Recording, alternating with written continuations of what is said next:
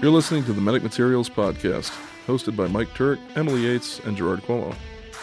All are current EMS providers and educators with a combined 30 years of EMS experience. Each month, we discuss EMS news, medical science, and review actual EMS calls, offering many educational opportunities to the listener. Portions of the calls have been altered to protect the privacy and identity of all involved. Hello and welcome everyone to the uh, Medic Everyone. Materials Podcast. Every bun? What? Every bun? That was everyone. Yeah, I heard that. Oh, too. you heard the one? I heard every bun. I heard everyone. Are you hungry? It's not me. Don't worry.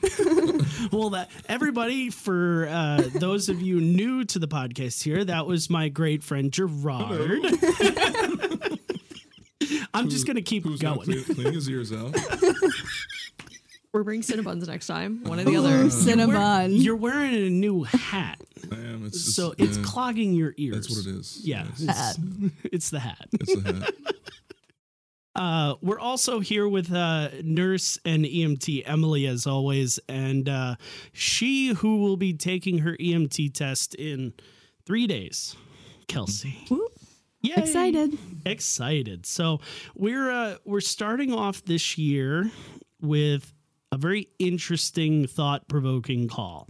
Um, it's got a little bit of everything in that we're going to be talking a lot about treatments, when to and when not to treat stuff, uh, hypoxia, as well as a little bit of compassion, humanity, and DNR stuff. So uh, let's jump right in.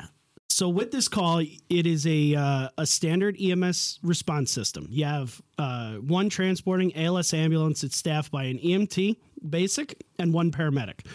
It is a, uh, a residence in a rural setting your hospitals uh, near here you have one generalized you know community hospital uh, approximately 20 25 minutes away and then two larger city hospitals um, with all capabilities stroke trauma um, you know cardiac whatever you wish they have uh, approximately 25 to 30 minutes away so you're dispatched uh, priority two or a charlie level response for an 82 year old male with shortness of breath you arrive on scene and you're met in the driveway by a family caregiver. This caregiver tells EMS that uh, the gentleman's been short of breath for the last five days with progressive worsening. His uh, he does have oxygen at home, but he's just decided to stop using it two days uh, two days ago.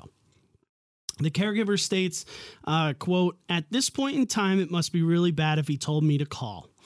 Uh, they also report that his intake has been next to minimal and that he is more or less dying. So, at this point in time, before we even make entry into the residence, where is your guys' mindset starting with this information from the caregiver? We're going to be dealing with a hypoxic patient who's going to be probably critical. I was Okay. gonna say it, right off the get the get go. This sounds bad.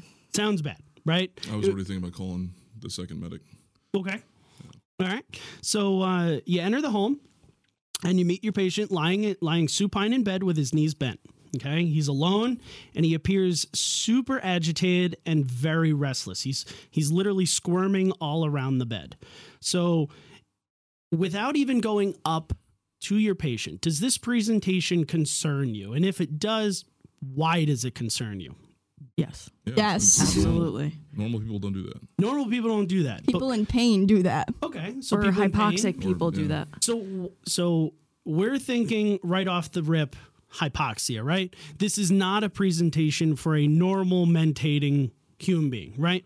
When people have that loss of oxygen, their brain does really funky shit, right? They get restless, they get agitated, they squirm around beds, right? If that's where they're laying. At this point, what do you guys immediately want to know? What do you want to do? Well, from the ALS side, I'm, before I do anything, I want a history of the patient. I, I need to know what the heck I'm dealing with here. Okay. Because, I mean, why is he on the home O2? Why did he stop Why did he stop? That's what I was wondering. Okay. Cool. Can't get it yet. Okay, well, Uh, manage your the way. the family has disappeared, and the caregiver has also disappeared to another place in the home. So you are left with patient, your partner, and yourself. Begin your assessment, manage the airway. Okay. You walk over to the side of the bed, And uh, at bedside, you find that he's got a GCS of 15. He's conscious, alert, and oriented. Um, his airway is open, it's clear, it's free of debris. His breathing is shallow, but yet tachypneic. His respiratory rate it says, is estimated above 35 breaths per minute. Radial pulses are present, they're equal, they're very strong, and yet very fast. Uh, this paramedic takes lung sounds. They're clear bilaterally in all fields. Uh, skin is warm, dry, extremely pale. So, where do you want to go from here? It's an interesting presentation for initial in that he's squirming all around the bed. You would you would, You would assume anticipate him to be altered. you would assume Yeah. that he would be altered, right? But he can answer, "This is who I am. This is where he was." Right. Blah blah blah blah blah. That that is odd. That's an odd Yeah, presentation. I. Where do you go from here? What What would you guys like to do? I would like to get as many questions out to him before he before loses we his lose him. mental Yeah. status. Okay. So, what do you want to know? DNR, DNI, Okay. allergies that he's on, history. Patient's Yeah, like. Okay. Start with what's going to kill him first, and then kind of go back from there. Okay. So he uh, he says no allergies. Um, he uh, also says no meds. No meds. No meds. Good for an And, um, 82 year I old. don't believe that. But he's on oxygen. correct. But again, to him, Did he he hasn't had it in two days, Did right? he You don't find his medications. what was that Did he Did, discontinue yeah, did his he do that medications? himself? at this point in time? This provider doesn't know. Okay. Um, not a question that they asked this this gentleman. At that point in time. Where, you know, what kind of medications do you take? None. Right. I'm like, I, I was just in the other room and there's the basket of plenty. no, I stopped taking them a week ago. I'm done. Right. Yep. Um, and really, he does not. Uh, he does not give you anything more than he's he's sick. Right. He's been sick for a while. He says, "I, you know, I'm done with this. I'm sick. It's fine." Uh, that's pretty much the response for history that you get from him. But you can assume that, you know, he's he's. I would think that he is declining at that point in time because he's not he yes he's conscious alert and when you start asking hey who are you what's going on he says i'm sick i can't breathe this has been going on blah blah blah but he doesn't really give you any in-depth information You ask, what kind of sick are we talking about? he all he says is that he can't breathe breathing's been getting worse Does that come out in one sentence? it does it does um anything else that you guys want to get Just go ahead and start getting vitals on him. Why did he stop taking put oxygen? Well, That- yeah, I'd like to know a lot of things. that was a Um, whole lot of Yeah, word that's vomit. I just want to at least find out where we're at physically. Okay, cool. Yeah, I, I mean, I, I I, would- I would go like I like a baseline Yeah. set of vitals, right? Baseline set of vitals are as follows: heart rate via the pulse ox is 150. Uh, SpO2 shows up less than 50 percent. Uh, on this particular monitor, it just gives you the less than sign and 50. So it could be 20. Who knows? Um, They should just put up a little sign that says "You're screwed." yeah, seriously, right? uh, respiratory Picture of a sad face and a screw next to it. We should just build our own monitor, like you know the the Bluetooth electrodes, so there's yeah, no who knows? fucking Right, wires absolutely. and Oh, screwed for real. faces. Like Right. it, it'd be perfect. It'd be absolutely. Perfect. We'd make billions. I know. and you know, half the people that we know that probably don't understand what less than fifty means, they definitely understand. You're screwed. um, so Adenosine, no. That's so bad. I love it. Uh, respiratory rate is uh, is counted as 36. It's distressed. It's shallow. Uh, blood pressure via the uh, non-invasive automatic blood pressure cuff is 91 over 72. At this point in time, he is anxious. He's restless. Um, he's still able to answer the majority of your questions uh, that you say, ask. The, map, the map's still good. I mean, his Yeah, his blood pressure is actually map's fine. Yep. okay, yeah. and uh, and nasal end tidal is placed, and it is a it registers as four. I was gonna guess However, two.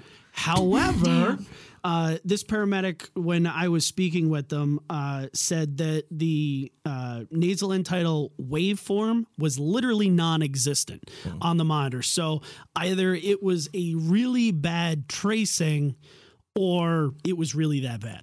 So take that as you will.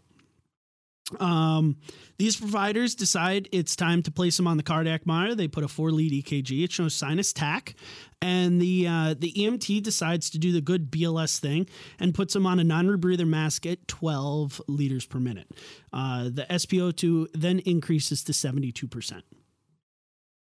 Are you guys okay with the NRB mask, the See, non rebreather, I or do you want like- something else here? Yeah, with the respiratory. I feel like I would have done that earlier though, because I don't need the pulse ox to tell me that this patient's hypoxic. We we saw that at the door, Mm-hmm. so I think I would have jumped on that. If you're gonna go with the non-rebreather, put it on him now until you can get everything set up. But they really mm-hmm. need to be bagged. Bag. Mm-hmm. Mm-hmm. Okay. Especially what you said, respiratory rate in the 30s. But I also want to find out from this patient if they want to be intubated prior to him losing his mental Sure, status. yeah. Like if this is his choice, then let it be Yeah, his choice now. better, yeah. yeah. So, in, in- again, when speaking to this medic, at this point in time, the medic decides internally he's going to RSI this patient. Yeah. Right. There's there's no ifs ands buts about it. He needs to manage an airway, take over the ventilatory status, and, Yeah, and just from what RSI this patient. Just from what I heard from the family on the way out, that's why I said I'm, I'm already thinking call that the on call medic, and Right. We're, we're probably going to go down that road. Yep. So in this system, RSI is a two ALS provider skill. So it, you know, again, he would have to call for said second paramedic, right?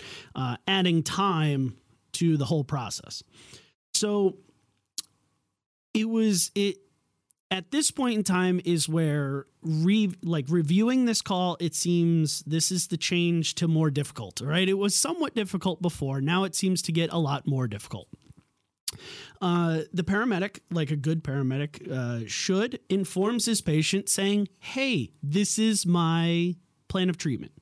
Right? Are you okay with this?" He Right. goes down the, "Are you okay with intubation?" Right? Tube down your throat, help you breathe, blah blah blah. Patient refuses, says, "Fuck no, don't want that." Really? Paramedic goes, um, Now probably not, probably not the best Ah, shit. Thing. Yes. Ah, shit, right? ah, fuck. um, refuses the intubation. And again, he's still conscious, alert, oriented at this time, can make that decision on his own. Uh, however, the paramedic asks if there's any advanced directives. He goes, no, there's, there's nothing on paper. So he's a full code. So at this point in time, he's a full code, right? At that point in time, another family member walks into the room, arrives on scene, walks into the room, announces themselves as the healthcare proxy to the patient. Now, in this system, technically, EMS providers don't necessarily have to listen to healthcare proxies, but the EMS crew decides, hey, let's hear what they have to say, right? The paramedic asks, "Listen, this is the route of route of treatment that I want to go down. I want to intubate. I want to RSI this patient. You know, for this reason, the the breathing instability, the the declining mental status, the hypoxia. Well, Right? Here's the here's okay. So now you have the healthcare proxy. What's the underlying condition? What's going on with this guy? Why, why and is that- he in bed taking his oxygen off two days ago and not eating? so we can we can get that now okay so before before i give you that information the healthcare proxy says it may not be written but this gentleman's wishes is no cpr no de- like no intubation no major life-saving things no no pacing no you know no nothing So I have a question. you got a question So I'd be disappointed if you didn't.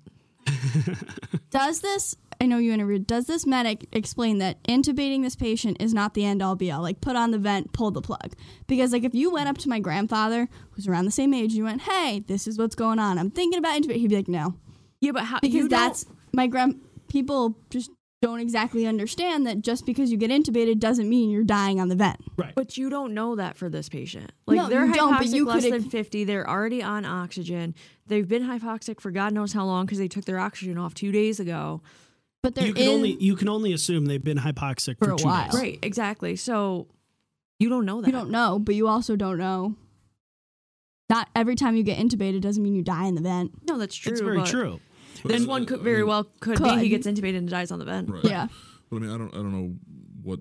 Or I mean, even still, not to cut you off, Gerard, y- you could intubate him and he dies during the intubation. Right. Yeah. Yeah, like who's You to say that he's even going to handle that? Right.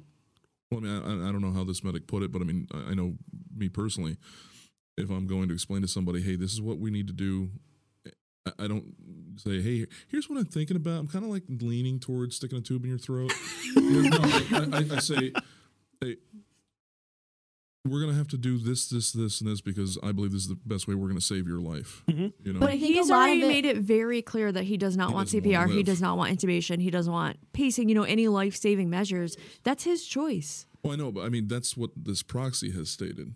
That's what he But- stated. but he confirmed. It, it's also did confirm confirmed it that the patient, himself? the patient, yep, I'm it's done. it's in I'm here. good. So I'm good with it. Uh, we don't have to I- I like wrote it. We don't have No, to agree with it, won't but it's like it, his but choice, I'll and tell I will always agree with the the fact that you get to make that choice. Yeah, and I will probably, and I, I mean, I would definitely, I wouldn't give up. I would keep no, trying educate to, them, but I think it all what I think Depends on to how it's explained to the patient too. right, But- and and so Yeah, at the end of the day, if if I'm getting it directly from the patient, I'm good with it. So what I got from this was the the paramedic does inform the patient, listen, this is a life-saving technique and skill that needs to happen for your condition. Um and the patient literally sat there and was like, "No. Absolutely no not. tubes, no nothing, no CPR." And he's fully oriented, And he- answers all the questions. I mean, I Yep. know he's 82, but at that point, if you've already thought about that and have that decision made, I feel like this is not a new issue for you. Right, so did we ever find out why he's in bed? So, um, with the proxy now there, you are able to uh, obtain some further information. Uh, the uh, the patient does have uh, prostate and bladder cancer, Okay. very frequent UTIs, uh, and uh, did have uh, COVID nineteen approximately four to five months prior, but was able to recover. Um, the medications That's not possible. What? uh, the medications were stopped five months prior to today. Why? He just didn't feel like taking them anymore. So it was Medications him. for the cancer? um, what was that Medications for the cancer? for the cancer? So, yeah, um, he's done. He gave up. so as it was as it was explained to me, uh, it seemed that this uh, this person was given you know x amount of you know months to live they were coming up on that you know that month to live and he had just said i'm throwing in the towel here you go stop meds stop doing everything I'm going And- out my own way. and going out his own way and then decided to live longer than the the doctors had said. So now he's kind of on that borrowed time Yeah. kind of thing. And I mean, as it was related to me through the paramedic, it kind of seemed like this guy knew where he was going at this point. Like he knew the process was ending now. And this like is to where, me it seems like you know to me looking in on this you know from the start as you guys said critical patient right from the get-go right? Is he going to make it to an ER we don't know he may he may not right he might not make it out of that room we don't know at this point in time Does he even want to go? Tolerating the bag? okay Well, We have started bagging this poor guy. have we bagged him, or is yeah, he we just? yeah we started. Well, we wanted to, did they? so you guys have started bagging They did not. these people have not started to mind. bag no, we, we haven't Um. So we don't know. So we don't know. So another set of vitals is able to be taken. Uh, the BP doesn't come up with anything. It gives you that nice dot dot dot. Uh, he is still sinus tach on the monitor at 156. Respiratory rate is still 36. His SpO2 does not change from 72 percent, and his GCS moves from Wait, he's at 72 now. Wasn't he below 50? They put the non-rebreather put on. the Right, so the non-rebreather on. It came to 72. 72.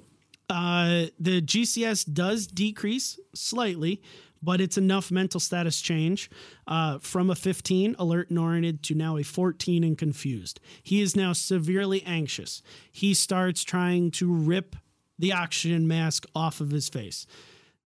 So this is where the humanity end of it comes in for me because once I get it from him that these are his wishes, I talk to the family. I know what his underlying condition is now.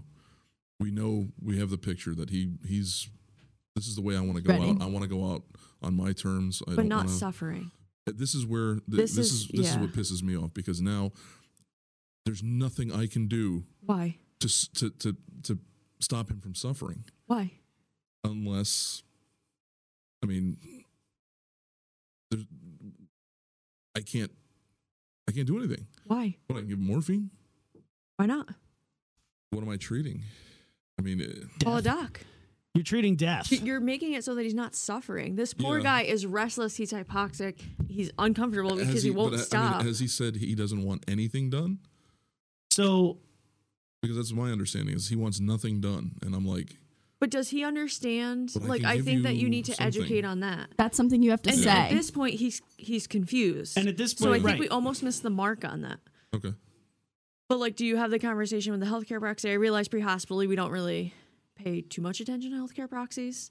Um, we can but honor, we pay nothing- there's- but there's nothing that says like typically yes we don't listen to healthcare proxies at least in this state that we all practice in i don't know if it's different for this you know system but if if they are in the same lane as the patient was 10 seconds prior I agree. I feel like That's a great resource for healthcare us now. proxy Yeah. i can listen to you at this point in time yeah. I agree. and I guess my, I mean, just something I was just thinking about. I mean, this is this now we're in this weird position. When's the last time outside of a hospital any of you have Let somebody die. basically not just you know watch someone die because that was their wish, but you know not actually in, intervened to help it along in a more peaceful way. Mhm. I've never done it. Doesn't mean you can't. I agree. I've always been I trying would. to prevent that from happening. But if they flat out say, I am ready Right. to die here in my and- and home. I've, I've had plenty where you know DNR, DNI, whatever, or even just where you know the wife is there and says, "I know my husband. This is what he wanted," and and then we we just So don't do if resuscitative they had a DNR, DNI in writing, would that have mm-hmm. changed your mind on the morphine? Well, I guess it. No, because well, I mean, I, I don't know if I'd have to defend myself later, but if anything on there says anything about comfort care measures, to me, that's comfort care. I would do it. So he had said that there was just no life saving measures, right? correct Call a Okay. doc. Yeah, I would call a doc and get morphine. Yeah, I Yeah. feel like I would make this more comfortable for him. Make it somebody else's decision. Well, like I said, I mean, this isn't this isn't one of those Oh, I know. everyday. Hey, we're going to help you go on to the next chapter. you right know? and these and these type of calls really don't happen frequently like Yeah. this is not something that people see on a Especially, regular like, basis If you've had this and you stopped treatment five months ago, like was hospice contacted? Because that takes That's what I the, that takes yeah. it kind of out of our hands, and then hospice can handle it. Mhm. So uh, it was reported to me that hospice was contacted and this patient refused hospice really. Mhm. Yep. So he's just totally. I'm flying solo. I'm flying solo. At least that's uh, that's what Yeah. it seems, right? So as we continue, all great points to start thinking about as this uh, as this call gets a lot more interesting. Okay, so being that he's so restless uh, at this point in time, his mental status begins to decline. He starts trying to remove all of the oxygen that EMS is trying to keep on his face.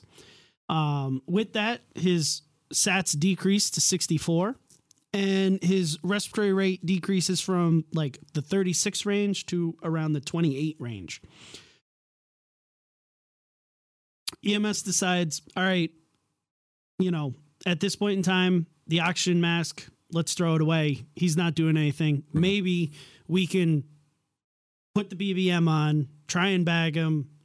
It'll be less of a fight if we just take over the ventilations, right? Because people don't want to work very hard, right? So they begin to they they switch to the BVM, and he again. tank now, right? Now they switch to the BVM. Now, really, this is eight minutes from being on scene. Granted, still a long time. Not really a lot of time though. right it's it's a lot of time but it's not a lot of time Right. for all of this to be happening at oh, you once know, I fully understand what seven minutes is like when you're Uh, and that's pressure. it and Yeah. that's it you know um and, and that was one of the big things interviewing this provider they were sitting there like time management on this call was atrocious like my time management was atrocious so at this point in time we can clearly see things are going downhill right in a respiratory call the downhillness I'm quoting a word there, making up a new word. The downhillness of a respiratory call tends to happen quickly. You and I have seen Yeah. it. We've all seen it where they're like, yeah, they're really good. And then it's like, boom, they're dead. Right.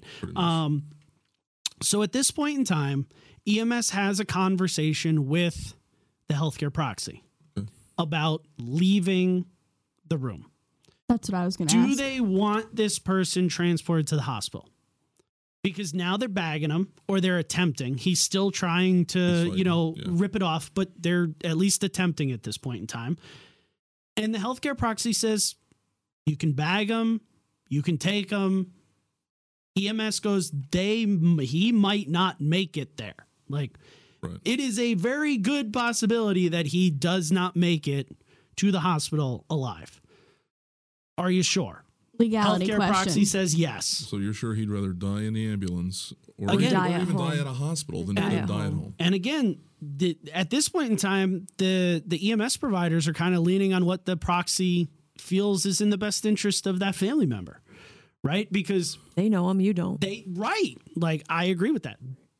You know, the the EMS provider this is the first time these people have ever met. I don't know. I You mean, know? even though the, we actually got it from the patient, hey, I don't want nothing done. To leave, leave me alone.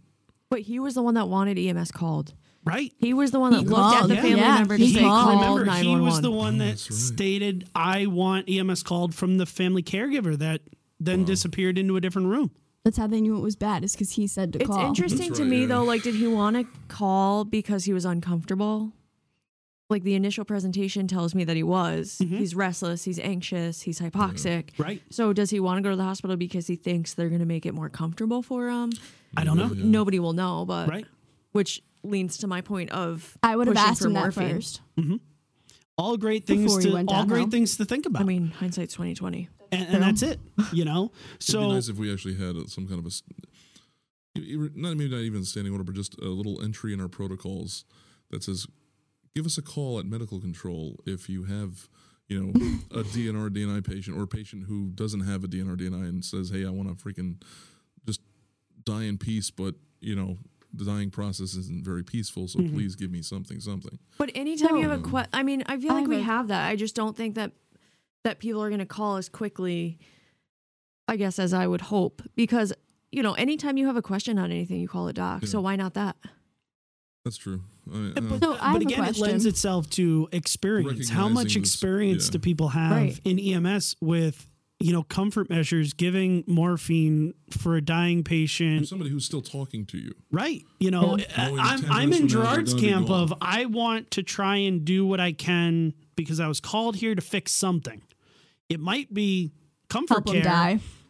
or it could be I think try and fix the respiratory problem. and I think that's it. It- it- It- It's it's a hard like And I feel like, like our it- mindset of I'm sorry, I mean uh, like our mindset of of fixing something is fixing it to make them live. Well, and and we have to yeah. start maybe in something like this start and we don't get any training in And it. you Nope. go We into train this. your brain to you go into this and you us say like, "Whoa, yeah. this airway, you know, this breathing problem is right in your face," and this is like, "Yes, this Right. is my bread and butter. I know how to handle this." But then the patient says, "No, I don't want anything done," and you're like, "Well, fuck. right. Now what? So in that situation, uh, us fixing something actually is us Making it more making comfortable." them comfortable to pass. right. So if he flat out said nothing, now five minutes from now, now he's completely being bagged because he's that unresponsive. Healthcare proxy says do everything. What do you do legally? Everything. Everything. Everything.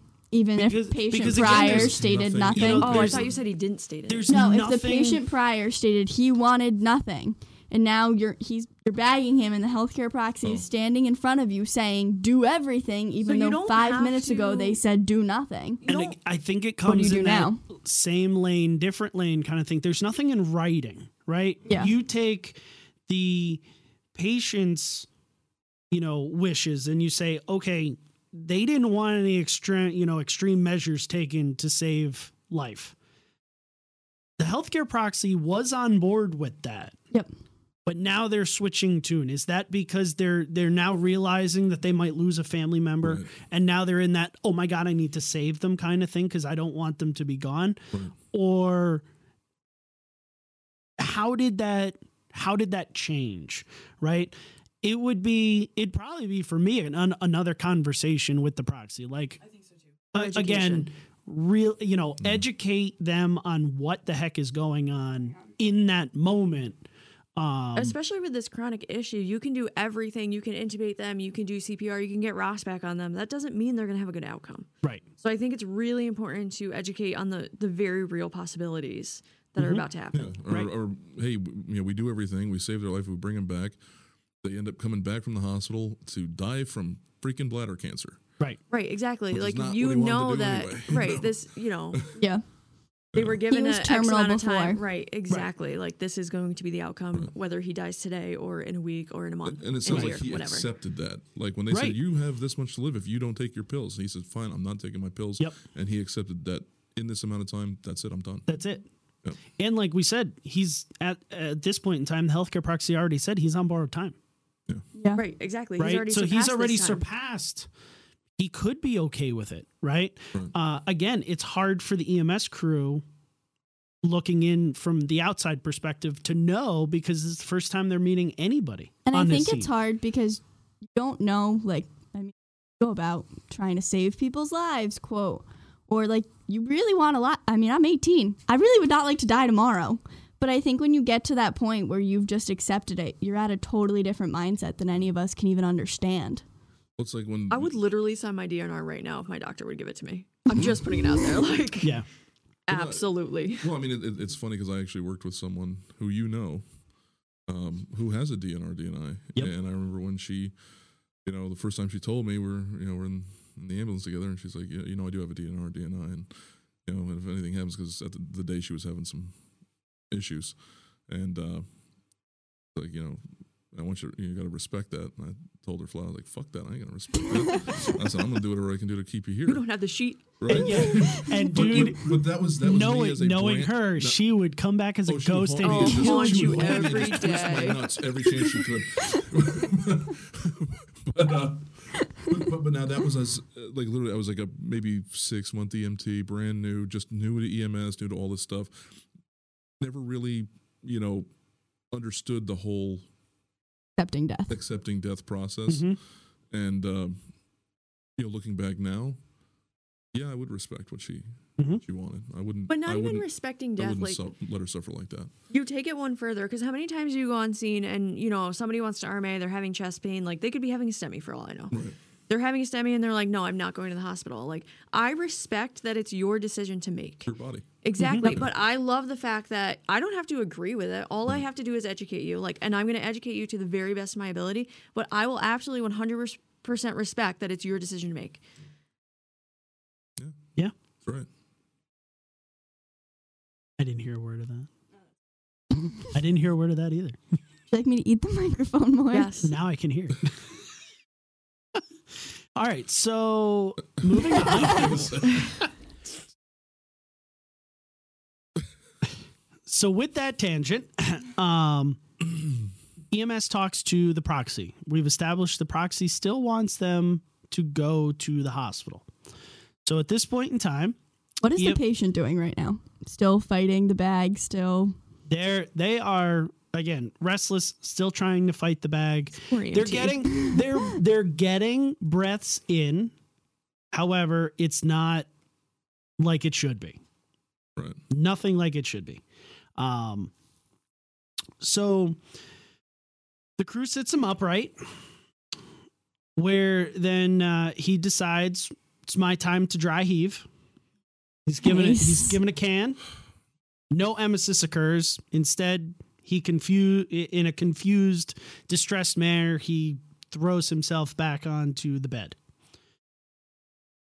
SPO2 at this point drops from 64 being bagged to 39. This I, I I'm, I'm just having a hard How time watching this right now. Right. No, I mean this is like I mean you're watching someone in the throes of death and doing nothing to make them even more comfortable. You know, So at sinus tach at 155. Now bradycardic at 38. Yeah. we're we're reaching the point. Reaching Yeah, the I point. mean, Watching him, him die. and make him comfortable. I. So- He's not gonna make it out of the house. Not going to make it out of the house. And Even when maybe sedation, maybe even on morphine, just some sedation. Anything, anything to make him comfortable. to- I mean, at this Yeah. point in time, there's not even a second blood pressure. I'm sure the blood pressure at this point, assuming, is Right. probably in the toilet. in the toilet. You give him morphine, you give him Versed, and you're just you're just gonna watch a rhythm change at that point in time, right? So is that is that then assisting in death, Yeah, or see, is it what I was just gonna making comfortable?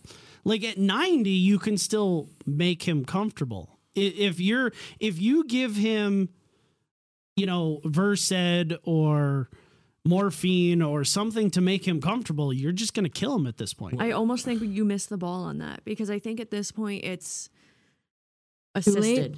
I do. I think it's assisting at Mhm. this point, not so much comfort. But let's be honest, death. So once we get to that point where you know the brain is is so hypoxic that you know your consciousness is not, you are not there, Mhm. and it is just basic body functions fighting to stay alive. That's got to be pretty freaking painful. And whatever's going on in the, the brain that we'll never know. and that's I- it. I'm- I we don't know. I'm go- I'm just going to assume that it's probably terrifying. Mhm. So to me, that's still a comfort But he's measure. restless and anxious the second you walk in. Right. Why? Like to me, I think I would do that sooner. I think that's where we don't Until have that he has- or that barely any pulse, no blood pressure, and he's Right. hypoxic at thirty percent. right. The, mo- Now I you're mean, helping him die. Now, ro- now he's literally thing we- moments away that you'll give the morphine. It won't even take effect before he dies. I mean, I mean, the best thing we could have done is uh, had we known or had some kind of direction or training or something where, hey, when he says, "Hey, I don't want nothing. This is it," he's still with us, able to say these things. That we should be able to just say, "Okay, we're going to respect that." And I'm done talking. We're gonna. What would you like me to do? You want me to make you comfortable? Right. And that and I think that was the missed opportunity, right? Start a line, call a doc, be like, hey, I'm gonna sit with this patient for comfort measures, do whatever. But you, you or I You know? have even thought of doing that right off the rip? Probably not. Probably not. Probably not. It's not something Yeah, that's you see- ingrained. But you see this person and they're restless and they're anxious and they obviously look uncomfortable. Hmm. and You don't think it would cross your minds to make them comfortable? so I, I think, we're still in life saving mode. But he- you already know that he doesn't want anything. he wants done. nothing. right? Because he made that clear pretty mm-hmm. pretty early. The patient did. Yeah. Healthcare I mean, proxy came in and confirmed healthcare it. proxy but confirm again, it? he made it clear, you know, extreme life saving CPR, intubation, you know, uh, cardiac pacing, eh, stuff like that. Not so much oxygenation. wanna- I- Okay, right. but even And if I you're going right to here. bag Yeah. them or give, why can't you give morphine to make that easier? and that, and and that, I think I think where it's lost is there's there's we talk about experience so much in this in this podcast that there's no experience to fall back on. Like hey i've done this before. I've seen it before. Okay i'm going to this is clearly what they drill into you in paramedic class. This is really bad patient try and fix really bad patient. There's not that that line that you're like oh fix well them to make them worse. fix them right Make them comfortable to go to the Right. next right Yeah. there Right. there's Which I, I- I I know you as a I didn't mean to cut you off, uh, but I guess you as a nurse, and I know just from what I've saw with uh, uh, a family member of mine that you know passed in the ICU. The, I mean, you guys, uh, you're, how do I say like you're used to it, but I mean those more tho- exposed to those it, though. nurses, Yeah. yeah, Yeah. those nurses they knew what to do. They knew okay, you know, they, when they extubated her, you know, she was still breathing on her own. Everything was, and that's and, and that's Right. what she did. She came in and said, "I'm Right. here to make her a little more comfortable," and I'm like. Well, why she looks pretty fucking comfortable with me because she ain't fucking moving, you know. And, Right. then they gave her a little bit more, and then a little bit more, and and just you know about every twenty minutes or so they'd come in and give her a little little bit more until she finally passed. Which I guess pre-hospitally, didn't thinking that like then, yeah, but I do now. I think thinking about it pre-hospitally, like the only time that you really ever experience that is if you by chance go to a hospice patient, and like Right. that's few and far between because hospice, you know, they don't really need us. They take care of themselves. but a lot of times you'll go and it'll be like, oh, I couldn't get a hold of hospice, so I called you, and like, there's nothing we're gonna do from there. Mhm. There's not like that's. So I get that you don't know it because you're not exposed to it. and, and I, right, I think that exposure and experience lends a lot because we as paramedics and EMTs are not trained to deal with Dying helping process. death. Right. We're we're letting we are, them die essentially. Right. We are there. Oh, okay. We get called for a code and we arrive and they hand you a piece of paper and you put them on the monitor and they're still VTach pulseless. And you're like, okay, well, I have my piece of paper. I have my piece of paper. Let I, me watch this until I it's can just not. right. I can just watch this until it's not. Not here's a guy who's clearly on the way out. He's in the dying process. We get called to shortness of breath. Hey, you're here. Fix dying process. Now don't. But then, But no, I don't oh, want wait, you to. I, I don't really want you to. But here, still try and fix it, because the the the family, the healthcare proxy, is still saying at this point in time, Bring him to the bring hospital. him to hospital. Paramedic is saying he won't make it out of this room. yeah, I mean, it, uh, you But should yet- br- bring him to morgue is more fitting. You know, and, and that's it. Like they're speaking with the the provider. There was no chance this this provider ever had an inkling of this guy makes it out of bedroom. right. Right. No, no way. Yet families sitting there I like how we've going, devolved into speaking Neanderthal. But maybe you explain to the We family like maybe you explain to the family and say like, "Hey, I don't think he's going to make it to the hospital. Why don't we make him comfortable here?" Mm-hmm. See, and, Like, and, maybe you give them another have- option. I But again- had that understanding or knowledge to Right. fall on to. So- and, Right. uh, I have a big know that- question. That, this is one of those situations I should do something like that. Who is this family member to this person? Uh, it's Because- the son. Exactly. You're if my dad is dying in front of me, I'm gonna want you to do everything possible, even though no matter what he's flat out But told they're me. having a they're having a struggle of their own. They're having their own struggle watching their father die in front of A them. hundred percent. But that's why if I could make your father more comfortable, Yeah, that's gonna make it that much like better. that. Yeah. Mm-hmm. See, I just learned something new. Yep. But I And mean, I- and that son is sitting there saying, "Do everything possible. Bring him to the hospital where miracles happen, and they're, they're, going to actually bring him saying back." don't do anything but take him to the hospital. yeah, Right. Is ultimately what he's saying, which the patient. I don't disagree. You know, if the family wants him taken to the hospital, that's on them. Like that's their decision. Maybe you know it's a family house. You know, there's there's a million reasons why they don't want them in the house. But at this point, we're past that. Yep. yeah. Can we Because all we're agree this is put a body in it? it- not to not to make it any less uh you know important but can we all agree that this is rock and hard place Oh, yeah. kind of thing Oh yeah. right this is this is the This epitome hard of rock and and hard hard place, place, yeah.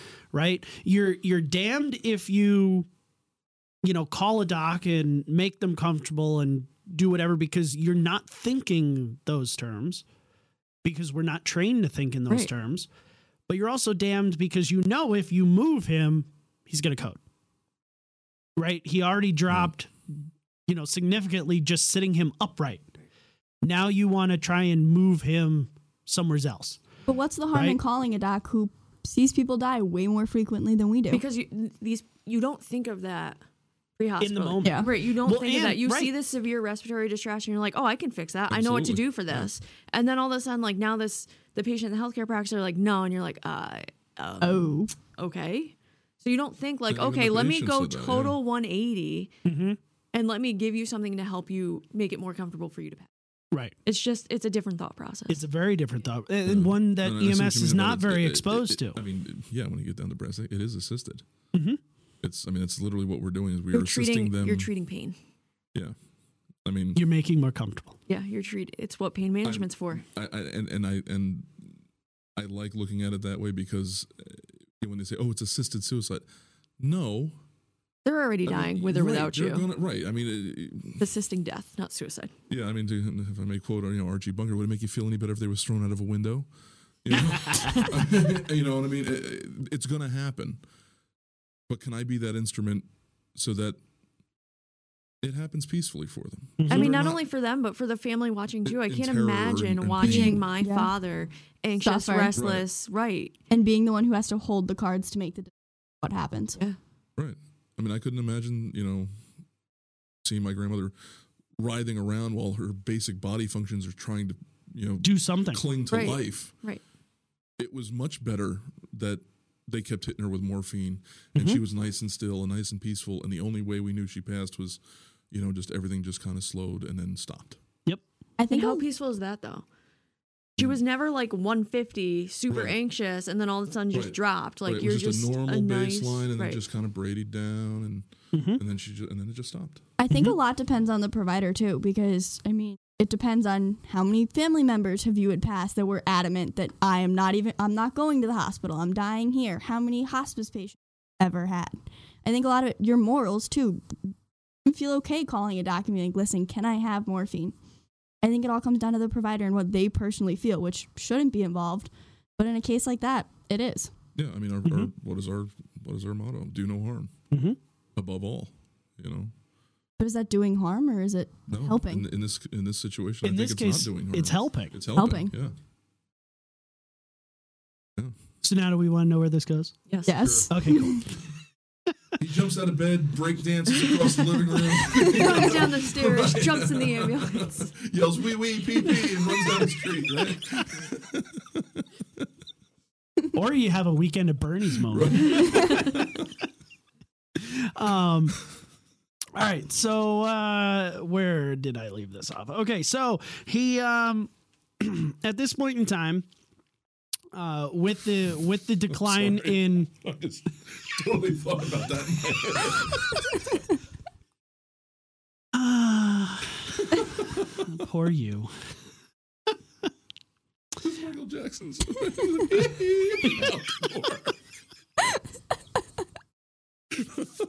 My bad.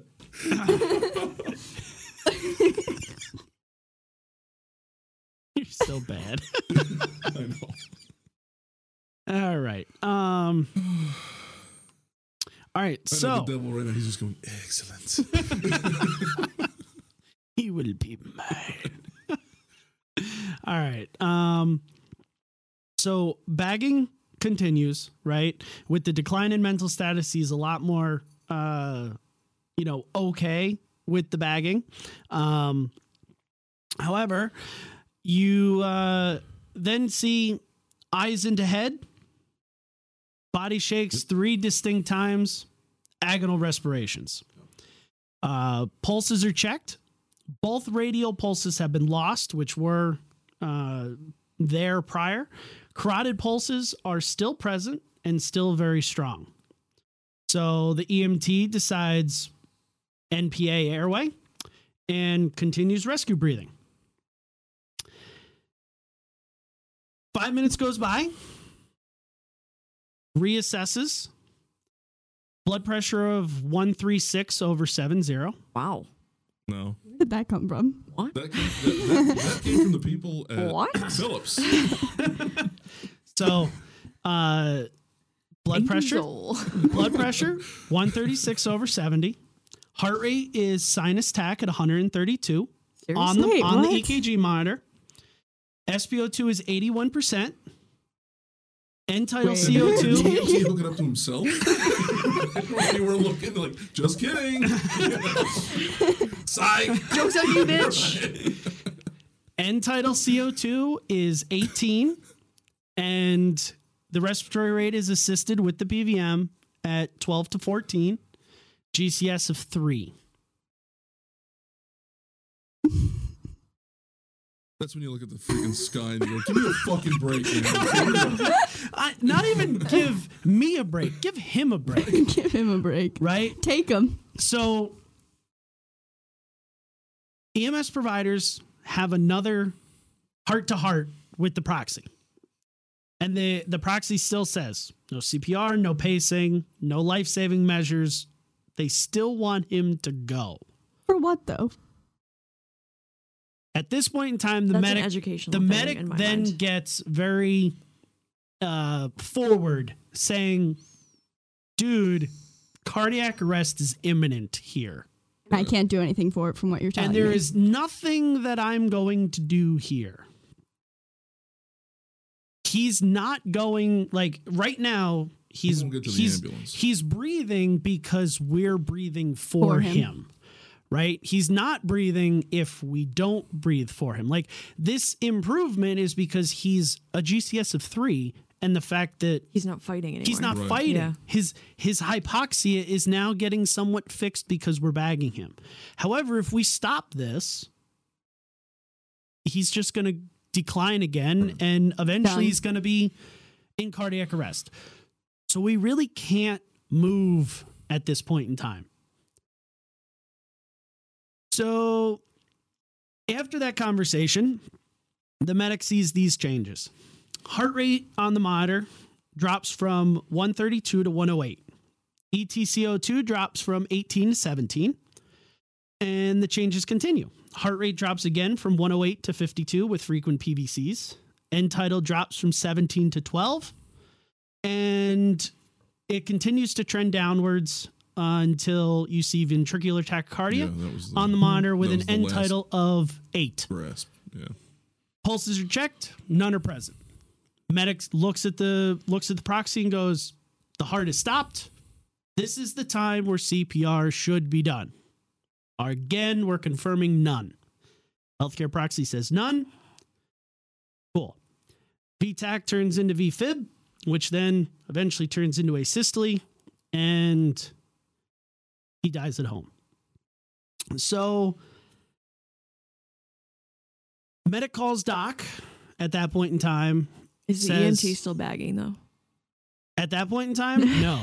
You just When- totally forgot to tell him to When did he stop. stop? Yeah, he's just He's over just there still going. squeezing away. at, at that point in time, no. um, It's not working.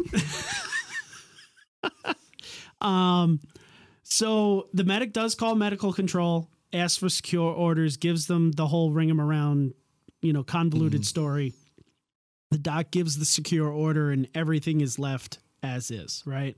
Um, I Did the think doc understand? I mean, like uh, the, he the, was cool with it. so I don't know exactly what the doc said. Um, I can assume that Okay. giving the order, Yeah. this Was okay with it. was Right. okay with it. I mean, you know what I mean. Like, like, he didn't get yelled at for I've it. worse Right. for things where they ended up, you know, reluctantly being okay with it. Yeah, versus no, it- just like understanding. All right, cool. I don't you did a think good that there would be anything to be reluctant about. The patient made his wishes clear. The healthcare proxy, which they do follow religiously in a hospital, made the wishes clear. Mm-hmm. The only thing the medic didn't do was drag him out to the ambulance to die there. right. Yeah. Okay. So Which kudos to them. So there there is a I think we've unpacked a lot happening in this call. Um and I there is so much in here in that we wanted to talk about the compassion aspect, the humanity aspect. I think that's where this really hits home. Because at the end of the day, it's taking care of your patients in their in their final 10 15 minutes. All of this occurred within a 15 minute 20 minute period. So it was again the provider told me they felt like they were there for 3 hours and it was like 22 minutes or something something world. crazy like that. And they're like time management was awful. But yet Wasn't. it It was really it really wasn't there was It's a lot to digest here a lot of crazy changes you know That was like like me. Seven minutes. I'm like, no, no. We were there for like an hour. It had to be. right and seven and you don't you don't realize how fast time goes in in crazy situations like this. So one of the coolest things that I thought came out of this was the provider after getting off the phone with the doc came in and said, "Hey, all clear, you know, we're we're done here." Uh, but then went and didn't return in service for another like 30 minutes. Didn't even clear the scene for another 30 minutes. Just speaking with the family on the other side of the of the house. Telling them, "Listen, this is what happened. This is what we did. This is, you That's know. Yeah. And and most most EMS providers we all know would be like, I am gone. See you later. Goodbye. I wouldn't say most. I would say most of the assholes. So most of the providers. Okay, so- Right. um, you know, and and but it's true. How many Mm-hmm. providers do we know that would have been like, "Oh, sorry for your loss. He's well, I left him on the bed. The cops will be here S- soon. here. Do you have your as, insurance card? as soon as the cops are here, we're gonna bolt. Thanks and for we'll your wait time. outside until they get here. Right. Yeah. You know, but this provider sat there, let the EMT clean up everything, and Yeah, please don't leave a mess. just sat there with the family, explaining the that. family. And, you know, it's like, why wouldn't you do that?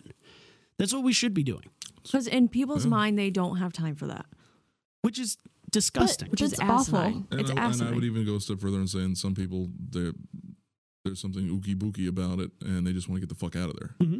Because there they is don't wanna- something wanna ookie come- bookie about it. Yeah, they don't want to be dealing with people's sorrow and mo- emotions and all that stuff. Yeah. Right. But those people's world just stopped. Right. Mhm. So our care, So your- our care should not stop. Our, No. our, our, it our refocuses Just, be, just went from being the person that died to the family. family. Exactly. Yeah. Yep.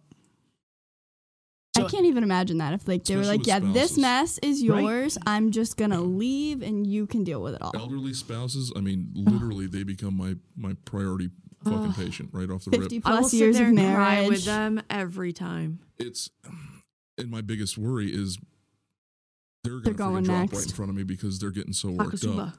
And yeah, that, I know, yeah. I get it. I mean, it, it- you know, it's you know they've been married fifty years. It's They don't they've know life without you each other. The Yeah. wife was Yeah. this doting wife, you know, all the time he was sick, and and it's like. You know, I will pour them drinks. I will cook them food. I will Mhm. do whatever I have to do to make sure that they're comfortable before Yeah. I leave. And especially if they're alone. Like if Yeah. they Oh, yeah. don't have family, like I'll sit there and I'll wait. Hey, where's your closest family member? Right. Are they coming here? Yeah, they're going to be here in 40 minutes. Okay, Okay. we'll wait. I'll be I'll here I'll be here be for the next 40 minutes. Like tell them not to rush. They're rush. coming from It's okay. Anchorage. Okay, well, uh, yeah, I'll clear sorry. it with my soup. What's for dinner? um, What can I make you for dinner? you know and and that's that really is the the compassion we already spoke about the compassion in the death process i think it would have been really cool if there's some form of like end of life training that you That know be a good they give yeah. you know to EMTs and paramedics because then you're thinking oh yeah because again the the provider in speaking with them writing this up really gave an insight to the thought processes going through their mind through the whole thing. And again it was at bedside RSI or death.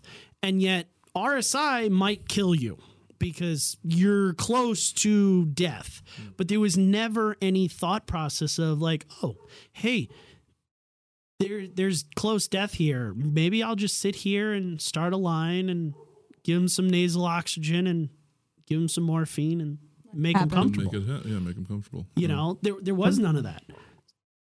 So I don't know. Maybe that's something EMS should look into in the future. You know, Yeah. I definitely think because nurses get it. They they see a whole lot more of it. Again, difference between the you know the licensing and the certification. I can go on and on about that all day. Different Um, episode. That's gonna get heated. If I only had a union. Um, anything that you guys want to bring up in this that we haven't touched on? As somebody brand spanking new. I don't. I feel like so when my uncle had passed away a couple months ago, it was in our district that we work in, so the providers knew my family. My uncle is a firefighter. He was an EMT for a really long time. So they stayed. They stayed until I showed up and they sat down and they explained from A to Z exactly what had happened because that's what I needed. They sat there with my aunt. What do you need? My aunt was married to my uncle for 52 years. It was we went there every single day waiting for something to happen because that's all she knew was how to take care of my uncle. But he his heart was at like 60% heart function 2 months prior when he was in the hospital and he was adamant, I am going to die here. Don't even call. He used to tell my aunt. Of course she called cuz it's my aunt. But I feel like going and knowing how my from the family side of things felt, it would have been a lot better just him did. He died at home peacefully before the whole COVID thing, and he never would have been able to leave the house the way my aunt is. But that's mean, the way he wanted to go. It's something too, like the family wanted him transported. They were very adamant, like, take him to the hospital, Mm-hmm. which is an interesting point. But then you think about it, like, can they live in that house knowing that their father died there? And then it, right. Maybe that's So, why like, I almost out. Yeah. understand them saying, like, take him to the hospital, especially if the patient didn't care one way or another, which That's he true. didn't. He wasn't adamant about staying.